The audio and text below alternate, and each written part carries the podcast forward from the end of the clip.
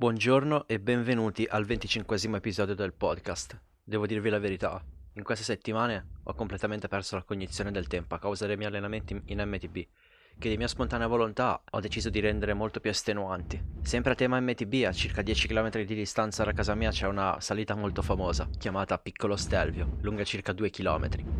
Per quanto riguarda la scalata, riesco a farne circa metà con il rapporto, ovvero la marcia più dura della mia MT- MTB. Non male, oserei dire. Mentre in discesa non ho assolutamente problemi. Riesco tranquillamente a toccare i 65-70 km/h senza pedalare, dove il limite è di 50 km/h, ma non dirò a nessuno. Detto questo, non perdiamoci in chiacchiere ciclistiche e cominciamo subito alla 25esima puntata, in cui vi racconterò di Nico, nome d'arte di Krista Paffian, conosciuta maggiormente per essere stata la voce del gruppo The Velvet Underground. Sigla sulla scena del crimine delle più grandi rockstar di tutti i tempi, dagli anni 50 di Julia Lennon fino ai giorni nostri con Michael Jackson. Io sono Andrea e questo è Delitti Rock Podcast.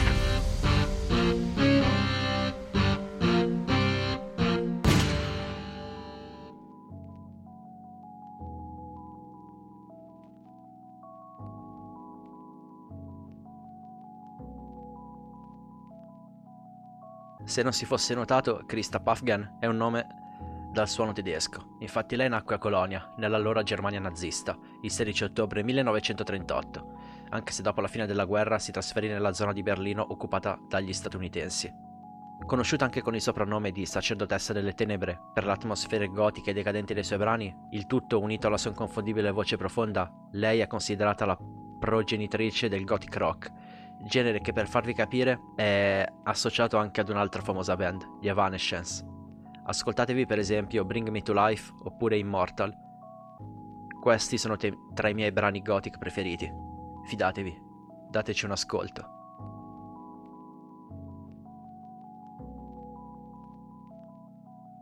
Il nome d'arte di Krista deriva dal nome dell'ex amante del fotografo della cantante quando ai tempi faceva la modella, Nico Papatakis, per l'appunto.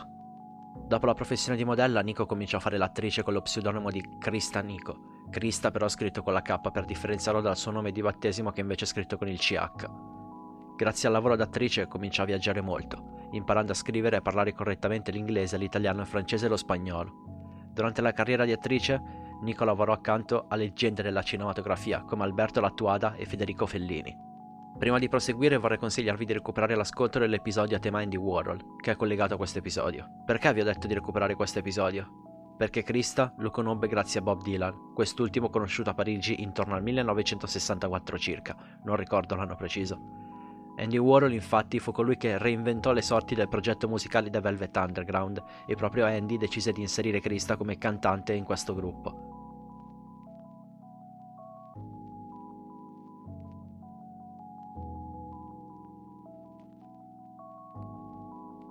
Piccola parentesi sul gruppo. I Velvet Underground sono stati un gruppo rock statunitense formatosi nel 1964 e attivo fino al 1973, considerati uno dei gruppi rock più influenti nella storia della musica.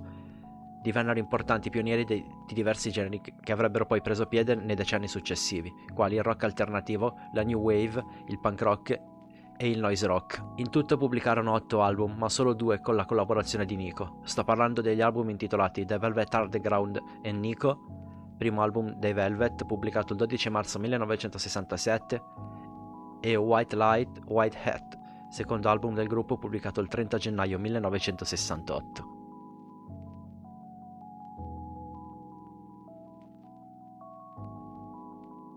1967 Nico conobbe Jim Morrison, che la incoraggiò ad intraprendere una carriera solista, anche se i brani e gli album pubblicati non, arri- non arrivarono mai al successo di quelli rilasciati con i Velvet.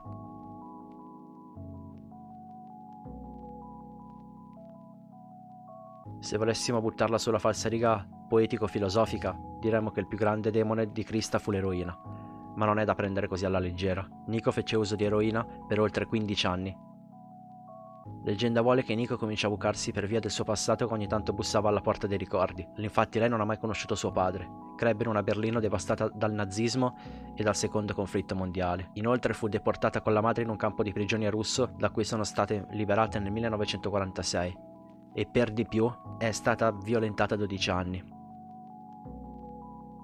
La somma di tutte queste esperienze contribuì a formare il carattere di Krista, depresso e solitario, che solo due cose sono in grado di colmare, e sono la droga e la musica. Fortunatamente però nell'estate dell'88 Nico è completamente ripulita e comincia a seguire uno stile di vita sano unito alla pratica del ciclismo. La disintossicazione non fu facile, perché la terapia sostitutiva comprendeva l'utilizzo del metadone.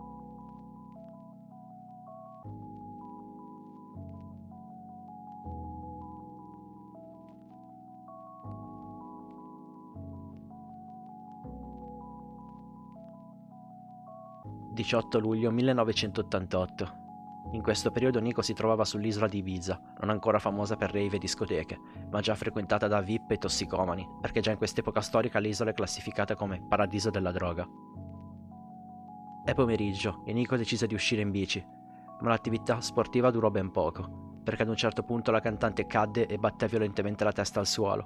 Dopo svariate ore un tassista la notò e la portò presso il Cannes Nisto Hospital, dove morì verso le 8 di sera.